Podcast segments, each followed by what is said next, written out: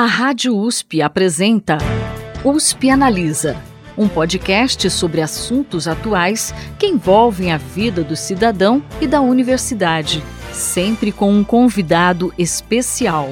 USP Analisa.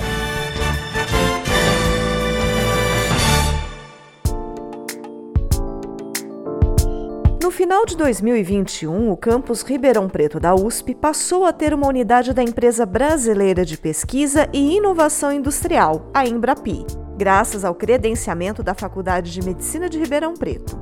Essa unidade vai atuar no desenvolvimento de fármacos e biofármacos para vários tipos de doenças e vai começar a desenvolver suas atividades a partir deste ano. Para falar sobre a importância dessa unidade e os impactos para o ecossistema de inovação de Ribeirão Preto e região, o USP analisa a conversa com o professor da Faculdade de Medicina de Ribeirão Preto da USP e também diretor-geral dessa nova unidade da Embrapi, Fernando de Queiroz Cunha.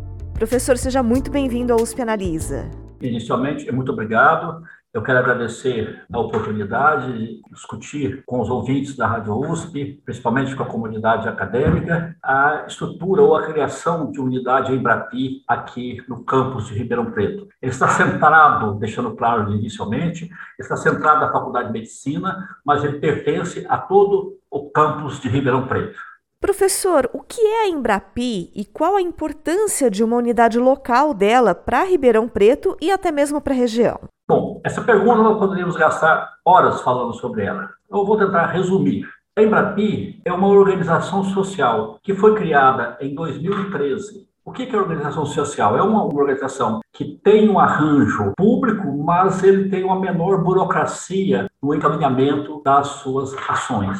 O que, que ela faz? Ela faz contrato com órgãos de governo, por exemplo, o Ministério da Ciência e Tecnologia, Ministério da Saúde, Ministério da Educação, que são instituições de governo que têm também como finalidade o desenvolvimento de pesquisa e inovação no país. Através desses contratos, a Embrapi consegue recursos financeiros para desenvolver projetos específicos. Por exemplo, o que nós ganhamos foi um contrato que foi feito com o Ministério da Ciência e Tecnologia e também com outros órgãos de governo, daqui a pouco eu falo sobre eles, para desenvolver unidades Embrapi na área de fármacos e medicamentos. Então, além dos ministérios, também outros órgãos de governo, por exemplo, FINEP, PNDES, etc., etc., que têm interesse, têm uma vertente voltada para o desenvolvimento tecnológico, eles fazem contrato com a Embrapi, transferem os recursos para a Embrapi, e aí você tem agora a unidade, a fonte de recursos que a Embrapi consegue.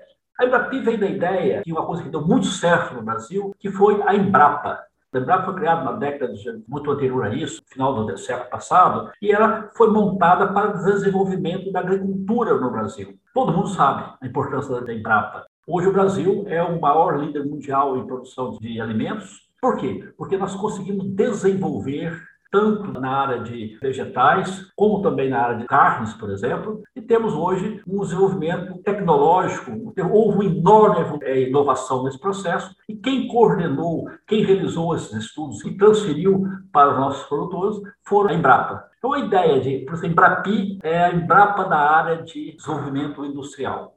A Embrapi, o objetivo dela, a missão dela é desenvolver a tecnologia ou inovação tecnológica no âmbito da economia do Brasil. Daqui a pouco eu vou contar por quanto que isso é importante. Bom, uma vez que ela conseguiu os recursos desses órgãos de governo, ou até mesmo é, outras fontes, ela procura as instituições de pesquisa que têm tradição de fazer pesquisa no Brasil e, se possível, pesquisa tem necessariamente que ter uma experiência de desenvolver tecnologia, ou seja, você faz pesquisa, por exemplo, acadêmica, mas isso não é tecnologia. Então, você tem que inovar a partir dessa pesquisa e fazer um desenvolvimento tecnológico. Então, aquelas instituições que têm experiência de fazer inovação tecnológica, e como que a Embrapi olha isso? Aquelas instituições que já tiveram experiência prévias trabalhando junto com o setor privado para desenvolvimento de tecnologia. Isso que dá às instituições, que a maioria delas estão, estão ou nas universidades ou em órgãos de governo, mas mesmo nas universidades privadas, não precisa ser universidades públicas ou institutos de pesquisa,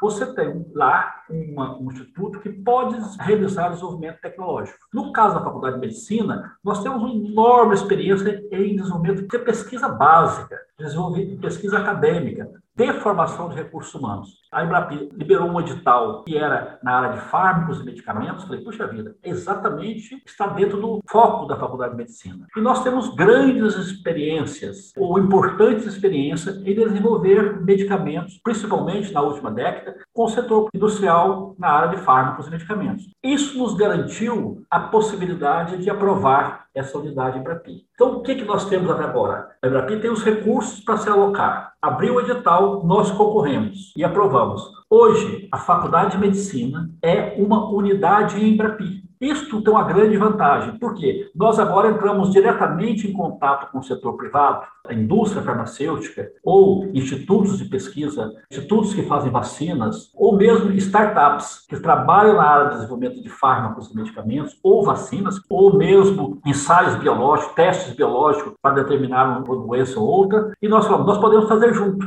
Até hoje, antes da Embrapi, o que, que significava fazer junto? A indústria colocava os recursos que precisavam, nós entrávamos com o nosso conhecimento científico e com a estrutura que temos no laboratório. Agora não. Dos recursos que vão entrar para desenvolver aquele fármaco, ou aquele medicamento, ou aquela vacina, um terço vem da Embrapi. É muito dinheiro. Outro um terço vem, é o que nós já temos aqui, que seria os salários dos professores, dos técnicos, os equipamentos que nós temos na universidade, e um terço vem da indústria, ou seja, ficou muito mais barato para nós fazermos contrato com o setor privado. O setor privado ganha? Ganha muito. Nós ganhamos? Ganhamos também. E quem mais ganha? A sociedade porque a partir do momento que nós desenvolvemos novos fármacos, nós teremos um melhor atendimento da sociedade. Além disso, vai se vender muito mais medicamentos. Paga-se impostos sobre os medicamentos que nós vendemos. Esses impostos retornam à sociedade. Então, ou seja, nós criamos um ciclo vicioso que aparentemente todos ganham. Então, esta é a ideia da Embrapi. Agora, por que, que nós tivemos que criar a Embrapi? Esse é um aspecto importante que a sociedade precisa saber. A partir do final do século passado, todos os fármacos e medicamentos, eu podia dizer, todas as grandes descobertas, as grandes invenções, elas são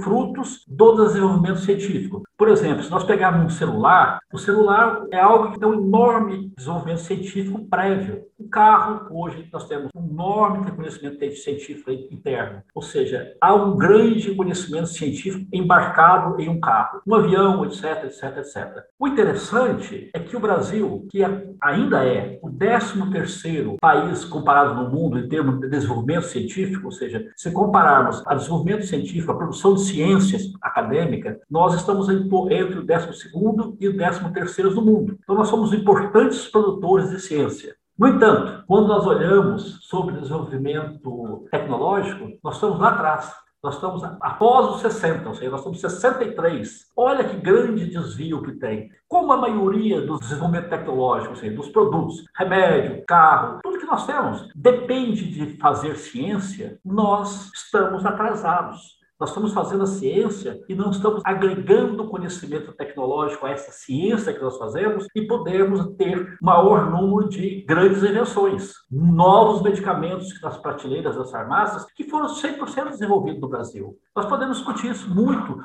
quantidade de descobertas acadêmicas que foram feitas no Brasil e, virar, e viraram medicamentos produzidos em outros lugares do mundo. Por quê? Porque nós não tínhamos ainda um arranjo para fazer desenvolvimento tecnológico ou para fazer inovação tecnológica no Brasil. A Embrapi permitiu colocar duas coisas juntas. O setor empresarial, ou seja, fazer produtos depende muito do setor privado, depende da indústria, junto com as instituições que fazem pesquisa. A maioria são universidades. Então, colocando junto, a Embrapi é como se fosse uma liga disso, permitirá, com certeza, o maior desenvolvimento tecnológico no Brasil. Óbvio que não basta colocar junto, necessita recursos. A Embrapi é apenas uma parte desses recursos. O setor privado tem que aumentar a quantidade de recursos que ele coloca. Já é bom, ele fala assim, olha, eu vou colocar, tinha que colocar 100%. Agora, a Embrapi já coloca 30%, a universidade coloca 30%, eu só tenho que colocar 30%. Então, isto também é um estímulo para o setor privado, para as indústrias brasileiras, colocarem recursos para fazer desenvolvimento tecnológico.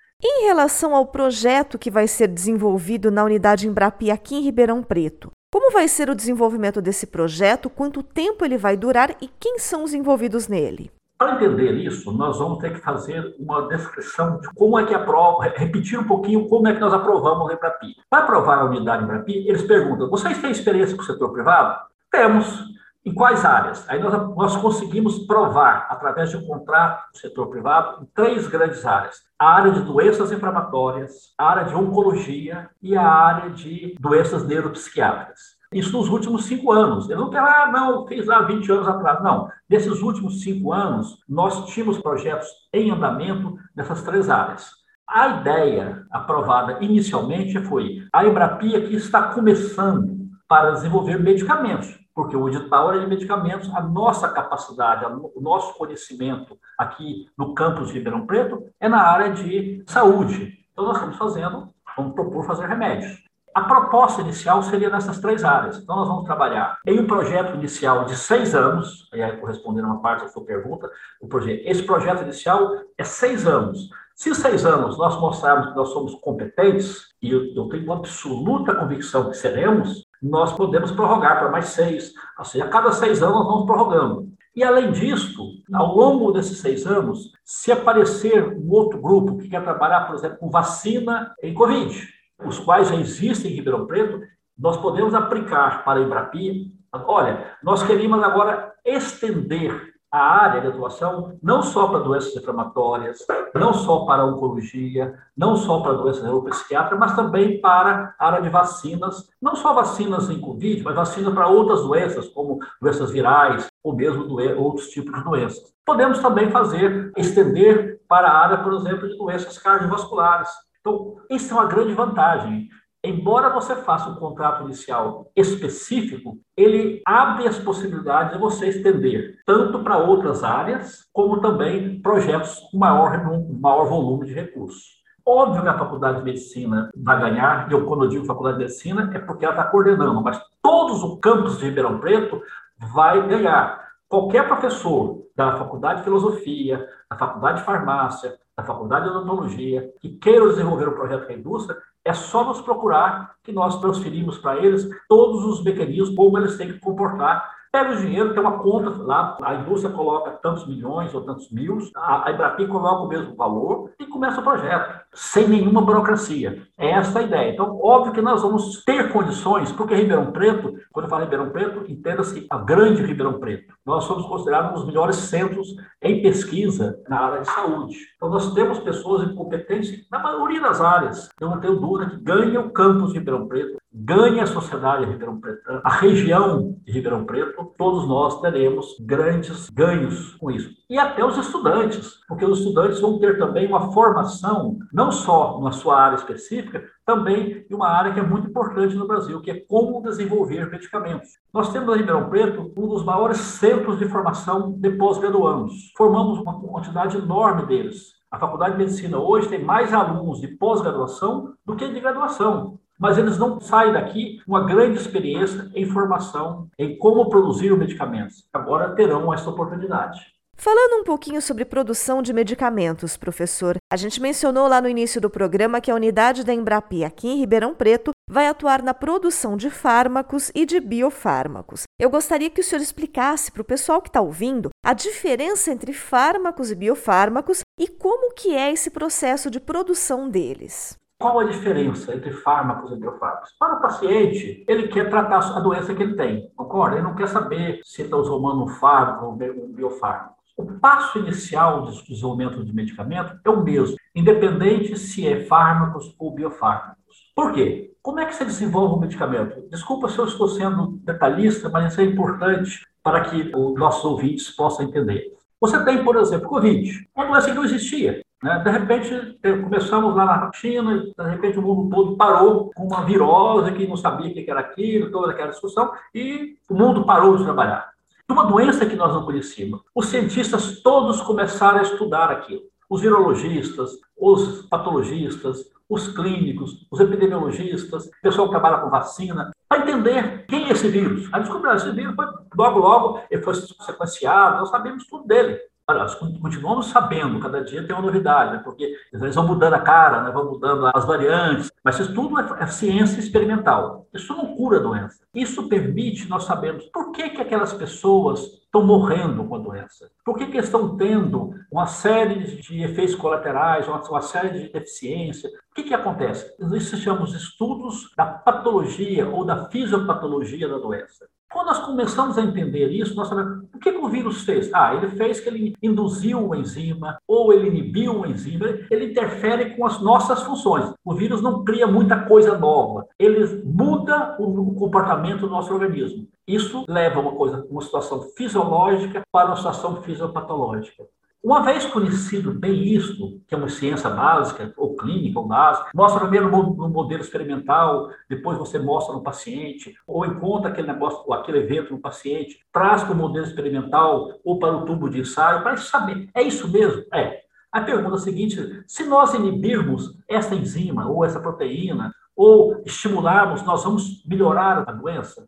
Até aí, tanto faz se nós estamos falando de fármacos ou biofármacos.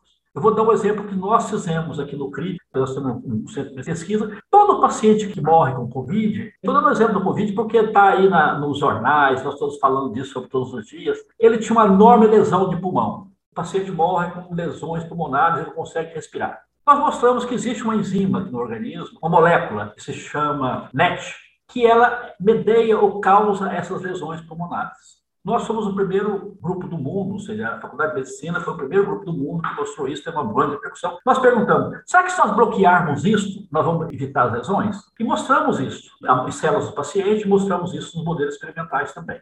A pergunta que vem, se eu bloquear, com que, como eu vou bloquear? A partir de agora, eu tenho que falar o seguinte, encontro uma molécula que bloqueia. Esse é, um, é fazer um fármaco. Então, este não é um fármaco, esse é um protótipo de um fármaco. Até aqui foi ciência básica, foi encontrar qual é o alvo. Agora eu encontro a molécula que bloqueia este. Por que ele não é o fármaco? Porque o fármaco você tem que administrar no paciente, ele tem que ser absorvido, ele tem que ter um efeito de longa duração, pelo mínimo 4, 5 horas. Qual é a via de administração? Quanto tempo tem que administração? E ele não pode matar. Ou seja, não pode ter efeitos colaterais. Um bom medicamento, ou seja, o perfeito, vamos falar do perfeito, é aquele que só tem efeitos benéficos. Nenhum tem. Por quê? Porque ele interfere com funções que já existem no nosso organismo. O vírus está aumentando a produção da NET que o nosso organismo produz em pequenas concentrações. Agora produz gramas, e por isso que lesa. Bom, isso é fármaco. É feito a partir de uma molécula química. Você compra várias moléculas químicas, várias substâncias químicas, até produzir aquela que vai lá e bloqueia a produção da NET. Eu estou usando como exemplo. Poderíamos falar de hipertensão, poderíamos falar de uma doença neuropsiquiátrica, poderíamos falar de um antibiótico. Mas o senhor resolve falar assim: não, se eu produzir um anticorpo, ou seja, um anticorpo é a que vai lá e bloqueia, liga nele, ou seja, é uma proteína produzida por uma célula do nosso organismo, do nosso sistema imune, que liga aquilo. O jeito de produzir é diferente. Como você vai lá no fermentador, mistura molécula coisa, então é misturar substâncias até produzir uma substância nova, testa, testa, aí depois, a partir daquilo, os químicos pegam aquela molécula vai modificando. Modificando para quê? Para aumentar a eficiência dela, aumentar a vida média dela e ter menos efeitos colaterais. O outro não, você pega aquela molécula, imuniza um coelho ou um animal qualquer para produzir um anticorpo e depois você seleciona qual é o melhor anticorpo que vai também bloquear. Então, fármaco é produzido a partir de moléculas químicas e biofármacos é produzido por células que produzem anticorpos e depois os efeitos. Aí você tem, obviamente, uma parte comercial. Os anticorpos são melhores porque são mais específicos. Em termos Agora, aí você tem a questão comercial no meio, cada um vende como você acha melhor. O importante é que tanto um como o outro, eles estão tratando doenças que estão melhorando a vida da população. Isso é um lado, dando um exemplo do. Vou ficar no Covid também. nós estamos tratando as lesões. Será que nós não podemos fazer uma vacina que vai lá, quando o organismo encontrar aquele vírus, ele mata o vírus? Ou, não precisa ser o vírus, pode ser uma bactéria, pode ser outros tipos de vírus, uma série de doenças que você faz anticorpos, você vacina contra elas. Você e todos nós já tomamos um monte de vacina. Criancinha, como criança não, tão, está imunizada, ele nasceu, a partir do terceiro mês nós começamos a dar vacinas para ela. Falar que vacina faz mal para a criança é um quase um absurdo. Nós devemos ter vergonha de falar isso, porque todos nós tomamos vacina, todos os nossos filhos, todos os nossos, nossos avós, isso vem de séculos. E como foi descoberto isso? Foi descoberto que quem teve contato com o vírus lá atrás não, não desenvolvia as doenças. É o que nós fizemos.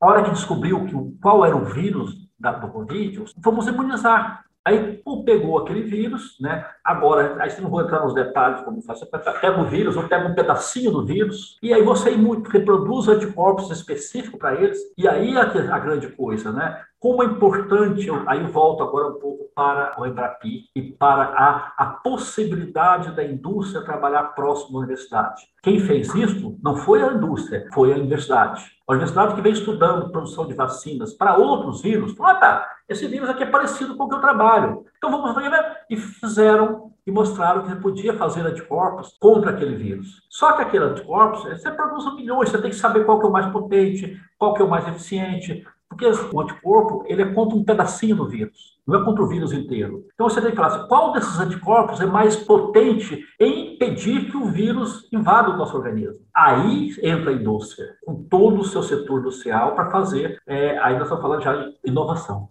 Nós sabemos que esses anticorpos aqui são bons, mas só tem isso. Posso fazer milhares, centenas e milhares de diferentes. Aí você tem que ter uma grande escala, as indústrias têm, produzem vários milhões de e chega no. Esse é bom. Aí você tem, ou seja, este papel a indústria que tem que fazer. Tem não, que normalmente tem feito, faz nesse momento. Então, a hora que nós temos um Embrapi aqui em Ribeirão Preto, nós já estamos ao primeiro. Você só se casa com alguém que você conhece, concorda? Pelo menos por princípio. Então, aqui é a mesma coisa. A hora que a indústria começar a aproximar da universidade, por um motivo ou outro, vai aumentando o conhecimento, e não só o conhecimento, a confiança entre um e outro, entre o setor universidade, entre o setor industrial. Olha, essa relação tem frutos. E quem ganha? Ganha a indústria, ganha a universidade e certamente ganha a sociedade.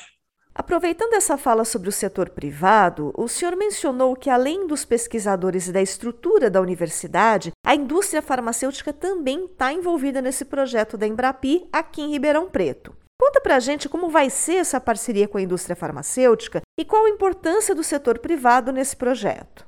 O setor privado no mundo, quando nós falamos em inovação, o mundo investe de todo o dinheiro que aparece, que circula, 2%.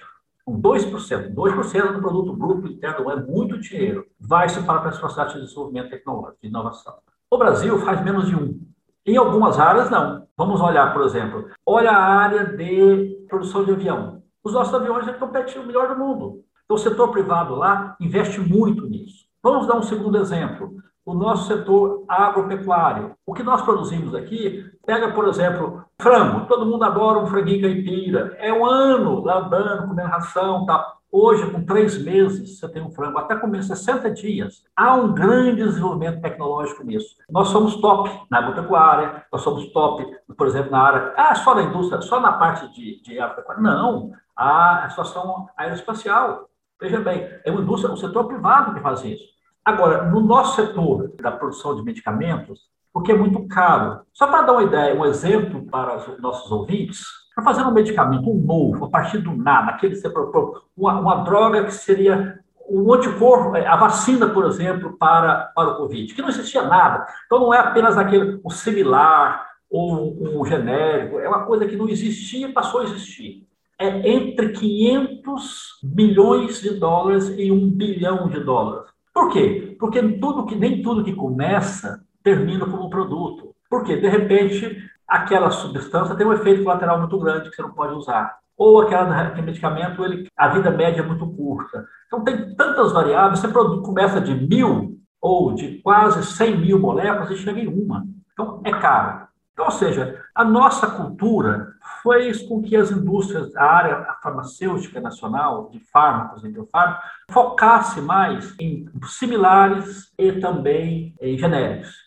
O que é o genérico? é uma droga que já existe, já existe no mundo, que todo remédio novo, você faz uma patente, só você pode explorar aquilo comercialmente, pode vender, você pode fazer um acordo, por exemplo, eu faço, faço um acordo contigo, você vende, mas você me paga uma patente, você paga um, um royalties. Né? Isso vale para qualquer área. A hora que nós fazemos uma, uma coisa totalmente nova, quem fez tem patente. Durante 10 anos, 20 anos, dependendo, normalmente 20 anos, aquilo só ele pode explorar. A partir de 20, não sei, que quando vence a patente, outras companhias podem fazer. Venceu a patente. Esse período é porque ela gastou muito dinheiro, veja bem, pode ser até um bilhão de dólares para fazer aquilo. Então ela tem que vender, por isso é cobra caro, né? porque só ela faz. Então, se ela vende aquilo e ganha uma boa grana, aí chega um momento, ó, já, já, já pagou, agora a sociedade vai ter que ter o seu retorno. Aí você faz o similar, ou você faz o, o genérico. Você já sabe que aquele tempo funciona, já sabe que aquilo não tem efeito colaterais. Então, o investimento é menor. E o risco não dá. Por quê? Porque o risco é muito menor. Então, a indústria nacional, por muito tempo, viveu de fazer genéricos e similares. Dos tempos para cá, nós estamos vendo uma mudança de mentalidade. Que a indústria nacional também, isso é uma coisa, desculpa, vou interromper para esclarecer, a Embrapi, ela financia qualquer indústria, nacional ou multinacional, mas ela tem que estar presente no país. Né? Por exemplo, a multinacional que não, tem, não está presente no Brasil, ela não financia. Isto vale para qualquer. Porque a ela existe algo similares no mundo. As vacinas que foram feitas lá na, na Alemanha, por exemplo, que pela, nós estamos tomando aqui, elas foram desenvolvidas nas universidades e depois houve uma associação de dinheiro público. Veja bem, os Estados Unidos, a Moderna, quem pagou 80% da vacina moderna foi o governo americano. Tanto é que comprou tudo. Né? A Pfizer é a mesma coisa. Quando fez o contrato de financiamento, falou: se, se certo, primeiro eu. Você lembra que todo mundo estava caindo a vacina, a vacina só ia para o governo americano. É contratos que fizeram. Então, a Embrapi financia o setor privado é, internacional, mas ele tem que ter um, um, laboratório de pesquisa no Brasil, tem que fazer pesquisa no, nas filiais brasileiras. Isso é muito importante. Você, você não se restringe à indústria nacional, mas ela tem que fazer pesquisa aqui. Isso é que é importante, porque se nós fizermos aqui, a patente é nacional. O Brasil vai ter, receber royalties disso. A universidade brasileira vai receber royalties e a população, obviamente, terá um melhor retorno. Dito isso, eu volto à sua pergunta. Então, a indústria agora começa a colocar recursos. E ela está aprendendo também que nós temos competência. A Universidade Brasileira tem competência. Os cientistas brasileiros, e agora ser um pouco barristas, os cientistas da Faculdade de Medicina de Ribeirão Preto, ou melhor dizendo, os cientistas do campus de Ribeirão Preto, não são piores do que os cientistas dos Estados Unidos, ou do Japão, ou de qualquer outro lugar. Então, associar com nós também será, terá futuro. Agora, a Embrapi então cria, primeiro, o ambiente, nesse ambiente entra dinheiro, mas também entra confiança. Porque a hora que você começa a trabalhar junto, nós vamos ver que esse pessoal não é, ele sabe fazer as coisas. Então, nós vamos trazendo para o Brasil o que se faz de pesquisa.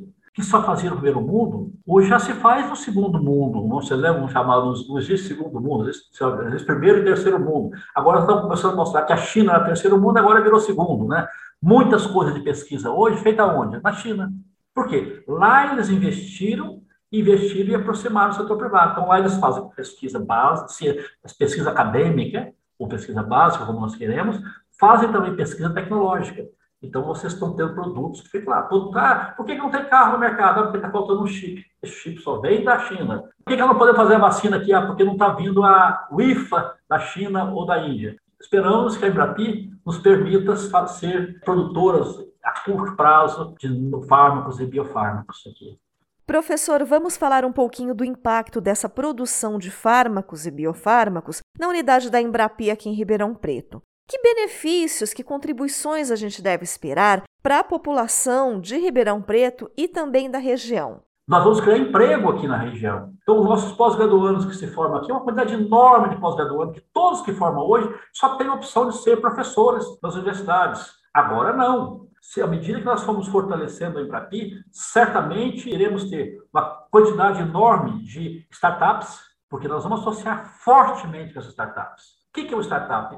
É aquele cientista que fez uma descoberta importante na sua bancada ele vai aqui para o campo, aqui, vizinho nosso tem um parque tecnológico, tem uma incubadora, ele fica testando lá, ó, oh, vai dar certo, isso aqui tem, tem futuro. Mas ele não tem dinheiro para desenvolver isso. Não tem dinheiro. Óbvio, ele é um estudante pós-graduado que ganha hoje, quem lê os jornais de hoje está lá. A, a, Bolsa do Brasil é a pior do, do, dos últimos 50 anos. Então, dinheiro ele não tem, chance zero. Então, agora não. Quando nós estamos falando de uma, uma startup, a hora que ela for procurar a Embrapi, o dinheiro que ela tem que colocar, o Embrapi coloca 30%. Nós colocamos 30%, ele vai ter que colocar 30%, 30%, 40%. Esse dinheiro, 70% dele, 70% dos 30% é colocado pelo Sebrae, a fundo perdido. O cara não tem dinheiro mesmo, mas ou seja, agora ele já vai ter que colocar bem pouquinho. Ele pode encontrar, aí nós podemos até discutir com ele, encontrar outros mecanismos para que ele consiga os 100%. Ou seja, imaginou Ribeirão Preto, um aluno nosso virar um grande empresário?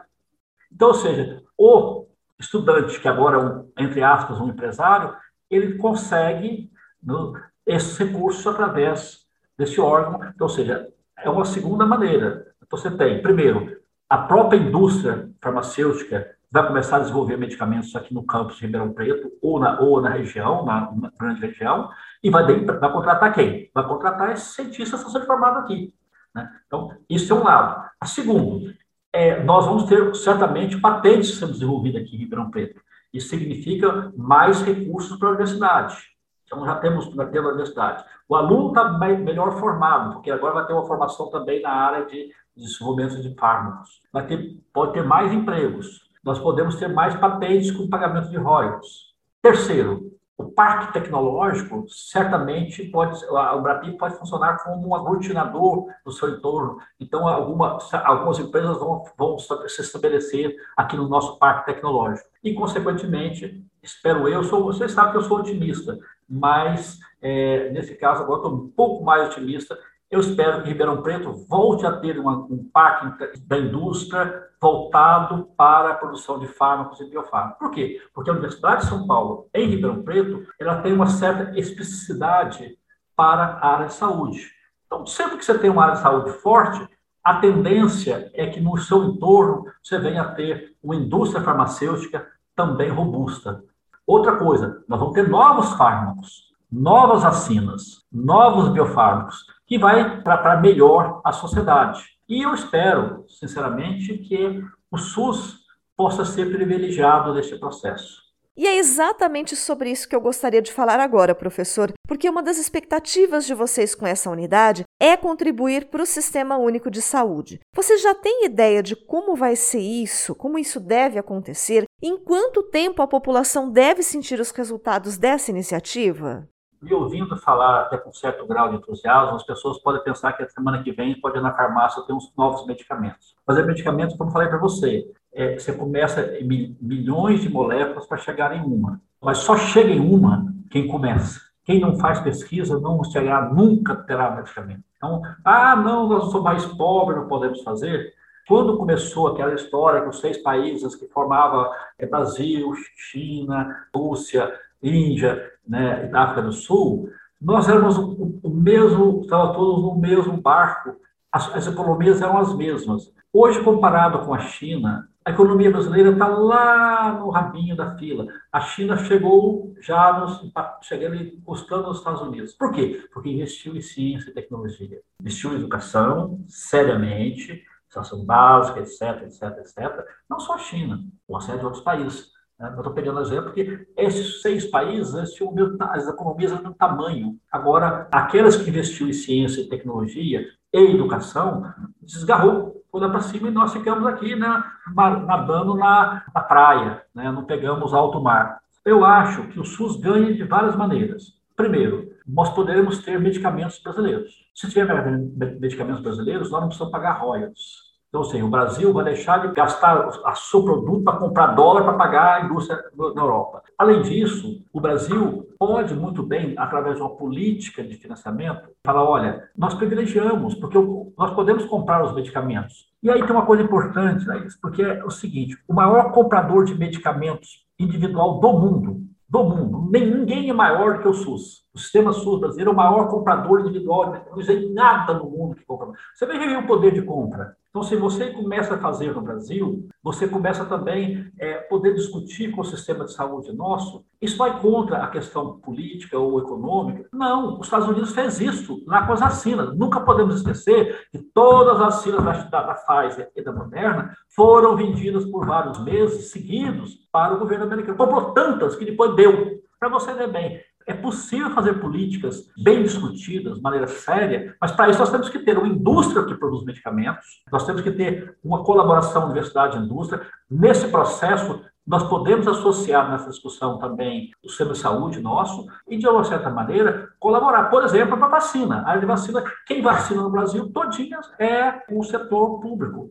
Dou mais um exemplo. Quem trata câncer no Brasil, o grosso, é, medicamentos de alto custo, é o SUS alguns poucos planos de saúde, mas na hora que vamos ver mesmo, saímos na mão do, do, SUS. Então, é possível sim fazer uma política séria. Então, desenvolver medicamentos permite. Hoje nós não fazemos, porque nós não produzimos quase nada. Hoje é mil vezes melhor do que era no tempo passado. Hoje nós já vemos no setor privado nosso um grande interesse. Quase todas as indústrias brasileiras têm já ações no sentido, a gente chama assim, desenvolvimento radical que é ter moléculas completamente novas. Não, porque você pode fazer radical, outra é segundo uso. Uma droga que é usada para tratar, por exemplo, uma virose, está sendo testada para ver se funciona no Covid. O Covid é bom porque está todo mundo lê jornal todos os dias, né? Tem umas que funcionam, outras não. Vou dar um exemplo. Cloroquina funciona para tratar uma doença importante, que é uma doença inflamatória, como é, por exemplo, a osteoartrite. Não funciona no, na, no Covid, mata, inclusive. Para você ver bem, houve um estudo para fazer isso.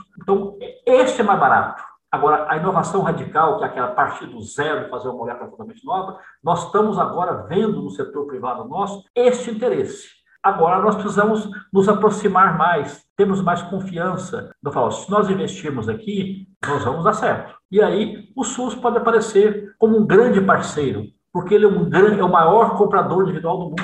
E quem ganha? A sociedade. Porque nós podemos vender, em vez de vender, faz aqui vários Estados Unidos, importar, tem que ser feito lá em dólar. Aqui não, nós poderemos ter realmente, se for feito tudo aqui, é um medicamento feito no Brasil, certamente será mais barato. O SUS sai ganhando, gasta menos e a população terá acesso mais rápido a esses medicamentos. Professor, você mencionou essa questão da colaboração aqui dentro do campus, e eu gostaria de lembrar o seu envolvimento em outro projeto relevante dentro da universidade, que é o Centro de Pesquisa em Doenças Inflamatórias, o CRID. É um centro de pesquisa, inovação e difusão financiado pela FAPESP, que já tem uma produção bastante interessante aqui para o nosso campus. Eu gostaria que o senhor falasse um pouco sobre como o CRID está integrado nessa nova unidade da Embrapi e também reforçasse os benefícios que ela pode trazer para projetos que já estão instalados aqui no campus e como que pode haver uma integração entre a Embrapi local e esses projetos. Nós que trabalhamos na universidade, com professores principalmente, damos aula, formamos recursos humanos e temos que preocupar também com esses recursos humanos que eles vão fazer na vida. Né? Não basta formá-los, tem que trabalhar para que eles tenham uma contribuição social grande. E entre elas está fazer pesquisa, fazer, formar outros professores para nos seguir. Ou seja, o grande sonho do cientista, no meu caso, é olhar para trás e falar, não formei vários desses aqui, tá vendo? Esse pessoal todo, eu contribuí para a sua formação e hoje eles estão formando outros cientistas ou formando outros profissionais. Isso é uma das coisas mais relevantes no cientista. E nesse contexto, nós começamos a fazer, nós estamos vendo que nós fazíamos ciência experimental, mas nós íamos até uma parte do processo Fazíamos, publicávamos bons artigos, mas esses artigos o mundo lia e a partir daí desenvolvia drogas, etc. O maior exemplo disso, como isso é importante, eu vou falar daqui a pouquinho. Eu vi que era importante nós evoluirmos um pouco mais. Além de fazer a pesquisa e mostrar, olha, fazemos, nós fazíamos muito imunopatologia, entender os mecanismos da doença. Nós falamos, se nós estamos fazendo o mecanismo da doença, nós estamos descobrindo alvos novos para fazer medicamentos. Então, vamos tentar agora, também em colaboração, encontraram a molécula que chama molécula líder, aquela primeira molécula que funciona. E começamos isso através de colaboração com a Faculdade de Farmácia aqui de Ribeirão Preto, e atualmente nós estamos em colaboração principalmente com a LNBio, que é um laboratório do sistema do Synchrotron, lá em Campinas. Nós temos quatro ou cinco pesquisadores lá, nós fazemos reuniões semanais. Agora, nosso parceiro é lá, porque eles têm equipamentos muito grandes. Nós encontramos uma enzima. Para achar a molécula que inibe aquela, você precisa de um cristal. Aí faz o cristal, aí você põe no computador para fazer isso, difração, você tem que colocar aparelhos muito caros que eles têm. Então, se eles têm e são especialistas nisso, vamos colaborar com eles. E nós estamos colaborando com eles, está indo muito bem. E aí você começa a encontrar as moléculas que grudam ali. São moléculas líderes, são as, a partir deles quem sabe a gente faz medicamentos. E nós não temos, não tínhamos os parceiros. Seja, no começo da nossa vida, era fazer muito patologia. Ah, essa doença porque tem isso, porque dói muito. Nós trabalhamos com doenças inflamatórias, com centro de pesquisa de doença inflamatória. Ah, a pessoa tem uma inflamação na, na junta, usando a palavra que todo mundo conhece, na junta. Por que que dói? Ah, dói porque acontece isso. Por que que fica, fica lesado, pega, aquela articulação perde a função? É porque tal célula vai lá e destrói a cartilagem, ou destrói o osso, tal. O mecanismo é esse. Isso é o que nós fazíamos. Agora destrói porque aquela enzima tá. Então o centro foi a etapa seguinte. Mas faltava falar assim: já achamos a molécula ali, vamos transformar numa droga. Não tinha jeito, porque nós não temos um parceiro industrial para fazer isso. Então a Embrapi veio para complementar o que nós estamos fazendo. Veio para permitir que aquelas descobertas que nós estamos fazendo possam ser usadas para o setor produtivo, juntamente com o setor produtivo, para fazer um novo medicamento.